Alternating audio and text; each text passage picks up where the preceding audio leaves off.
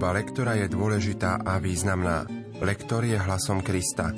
Sila v slove, ktorú lektor ohlasuje, je sila Ježiša samého.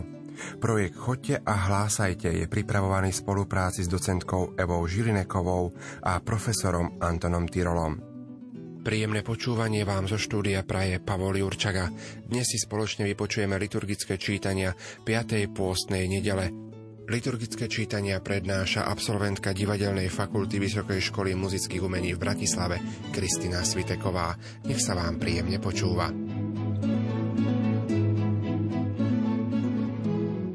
Text, ktorý sa číta na 5. pôstnu nedelu, vznikol počas babylonského zajatia a odráža situáciu hebrejských vyhnancov v babylonskom zajatí.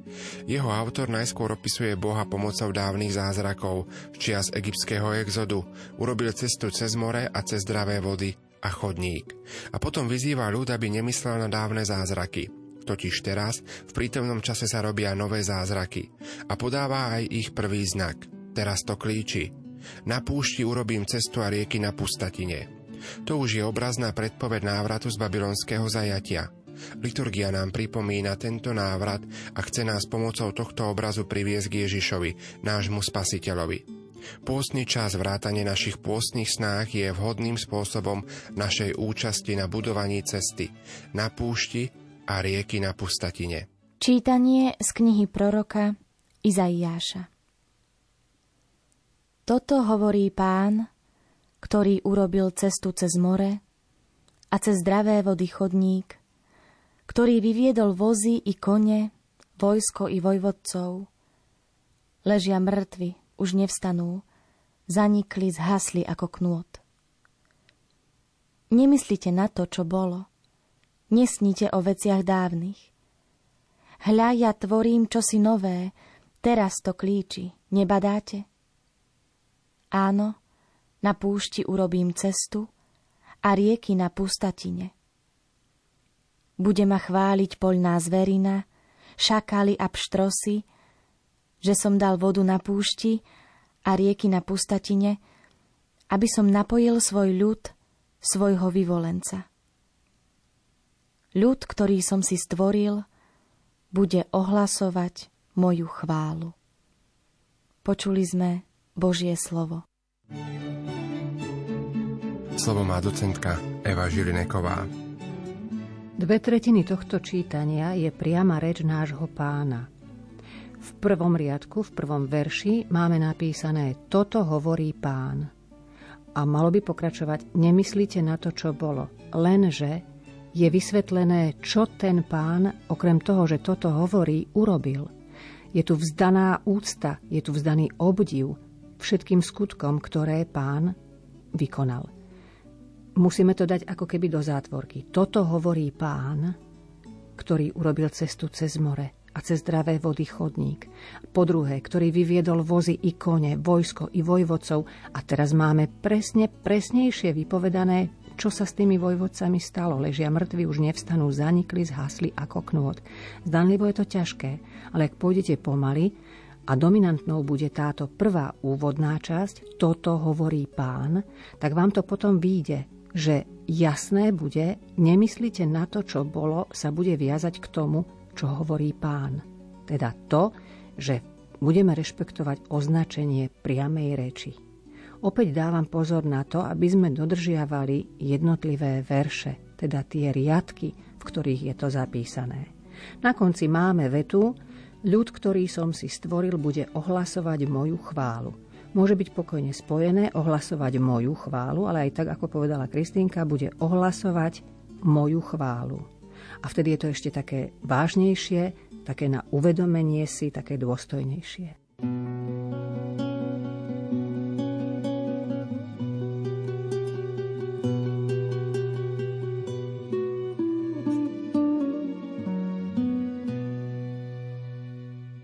Žalm 126, ktorý sa číta v dnešnú nedelu, znova vyvoláva tému babylonského zajatia, ako aj prvé čítanie Izajášových textov.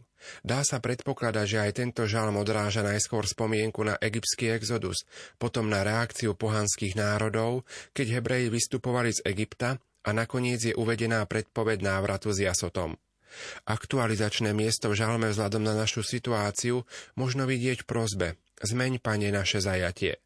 Ak úprimne túžime po vyslobodení z riechov a ak sa o to pôstnymi cvičeniami usilujeme, potom smieme dúfať, že aj nám bude dopriatý návraz jasotom a že aj my prinesieme prvotiny nového života slávení veľkonočných sviatkov, ovocie ktorých si prisvojíme. Veľké veci urobil s nami pán a máme z toho radosť.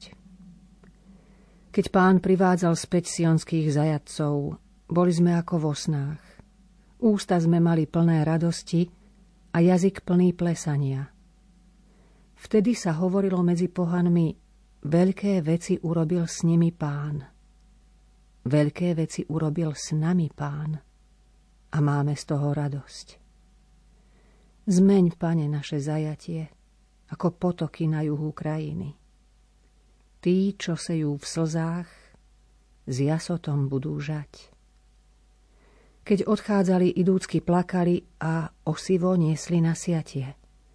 No keď sa vrátia, vrátia sa s jasotom a svoje snopy prinesú.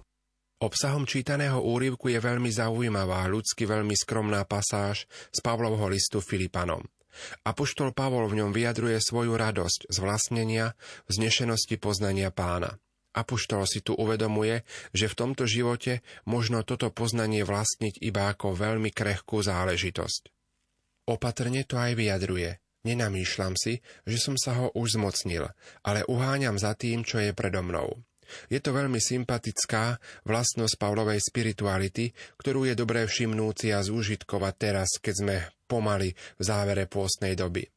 Takto sa môžeme účinne posilniť v našich pôstnych snahách o zdokonalenie v duchovnom živote. Čítanie z listu svätého Apoštola Pavla Filipanom Bratia, všetko pokladám za stratu pre vznešenosť poznania Krista Ježiša, môjho pána.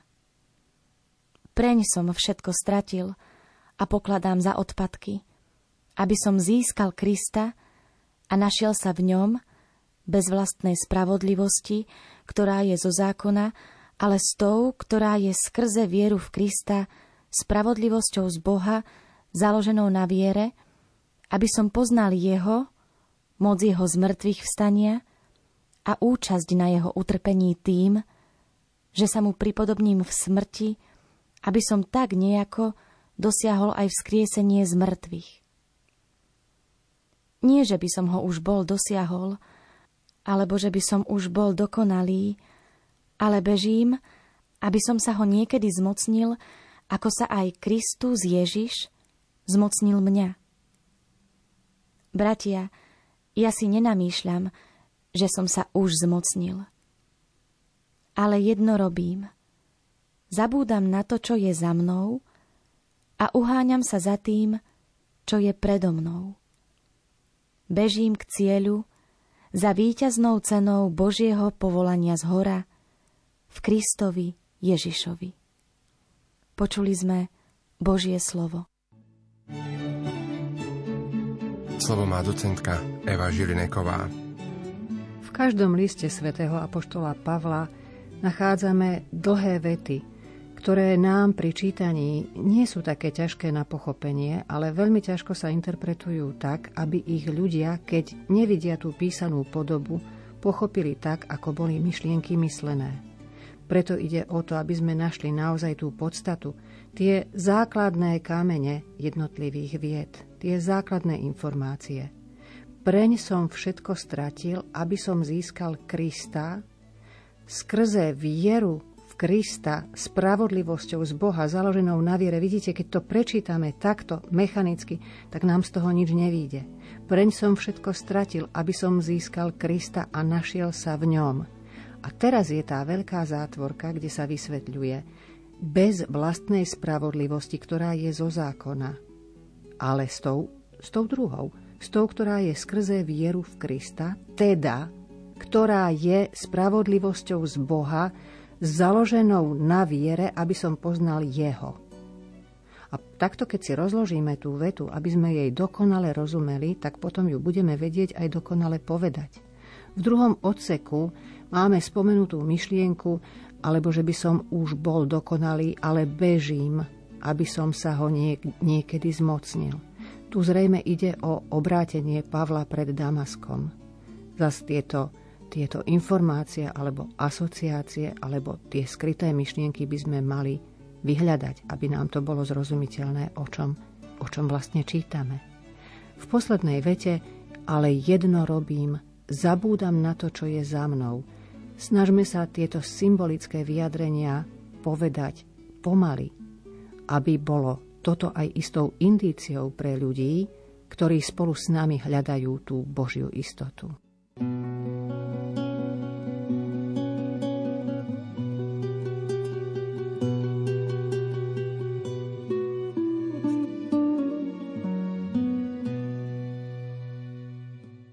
Udalosť, o ktorej referuje Jánov úrivok, sa odohrala v Jeruzaleme alebo v jeho blízkosti, keď sa už Ježišova verejná činnosť chýlila ku koncu.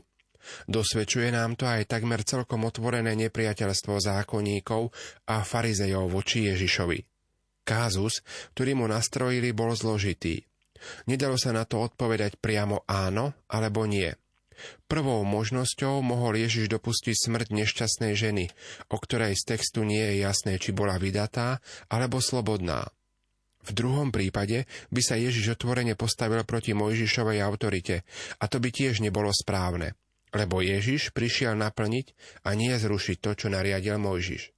Preto zvolil postup zúčtovania s hriechom ako takým. Gesto písania po zemi nie je dodnes vysvetlené.